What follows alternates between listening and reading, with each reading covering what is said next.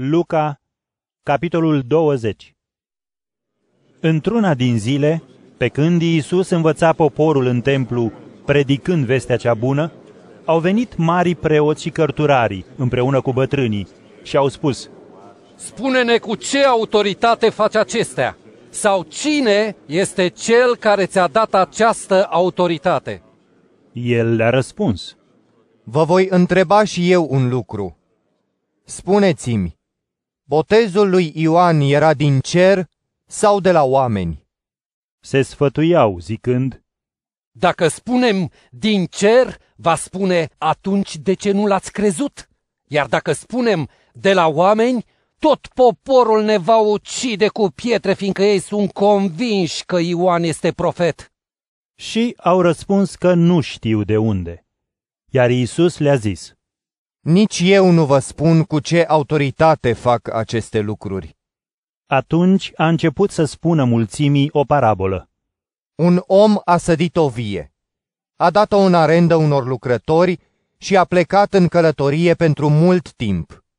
La vremea cuvenită, a trimis un slujitor la lucrători ca să-i dea din rodul viei.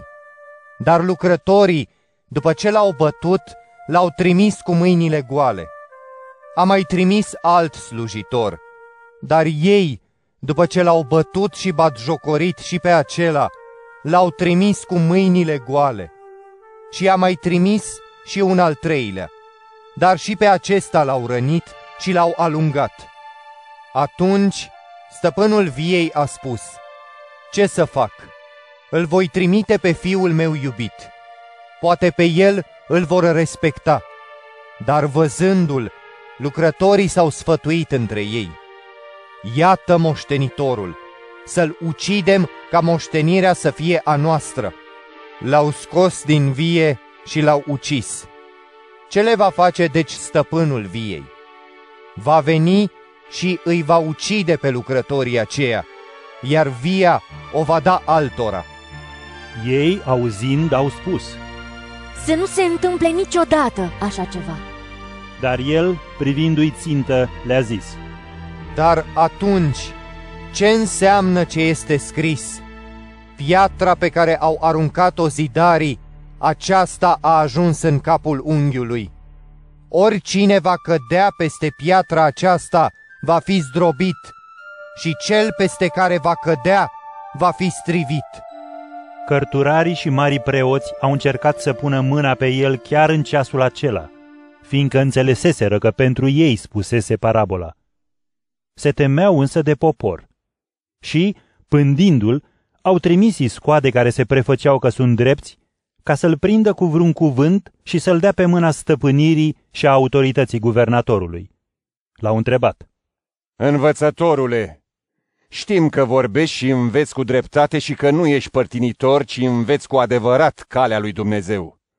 Ne este îngăduit să dăm tribut cezarului sau nu? Dându-și seama de viclenia lor, el le-a zis, Arătați-mi un dinar. Ale cui sunt chipul și inscripția? Ei au răspuns.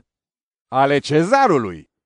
Iisus le-a zis, Atunci dați cezarului ce e al cezarului și lui Dumnezeu ce e al lui Dumnezeu. Și nu au putut să-l prindă cu vreun cuvânt în fața poporului și, uimiți de răspunsul său, au tăcut.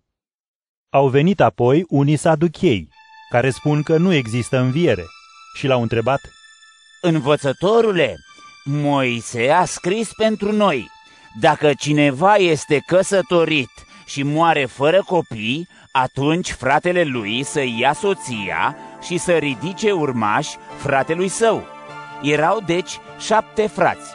Primul, după ce și-a luat soție, a murit fără copii. Și al doilea și al treilea au luat-o și la fel toți șapte n-au lăsat copii și au murit. În cele din urmă a murit și femeia.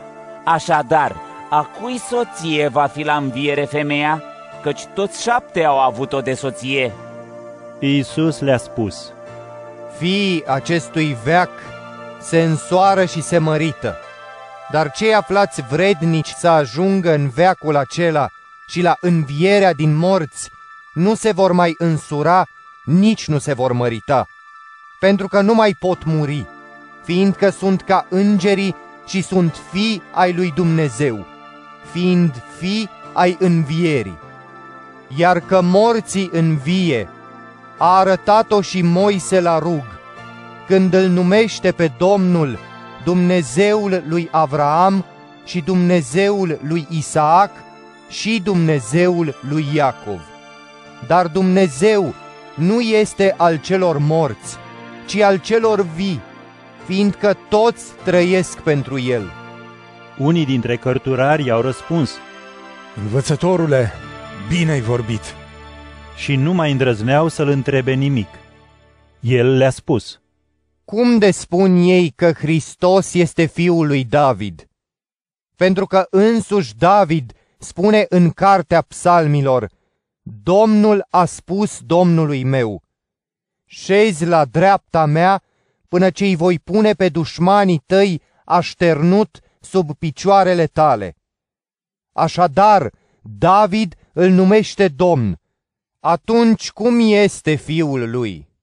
În timp ce poporul îl asculta, le-a spus ucenicilor, Feriți-vă de cărturarii cărora le place să umble în haine lungi, să fie salutați în piețe și să ocupe primele locuri în sinagogi și locurile de onoare la ospețe. Ei mănâncă avutul văduvelor și se prefac că se roagă îndelung. Aceștia vor primi o pedeapsă mai mare.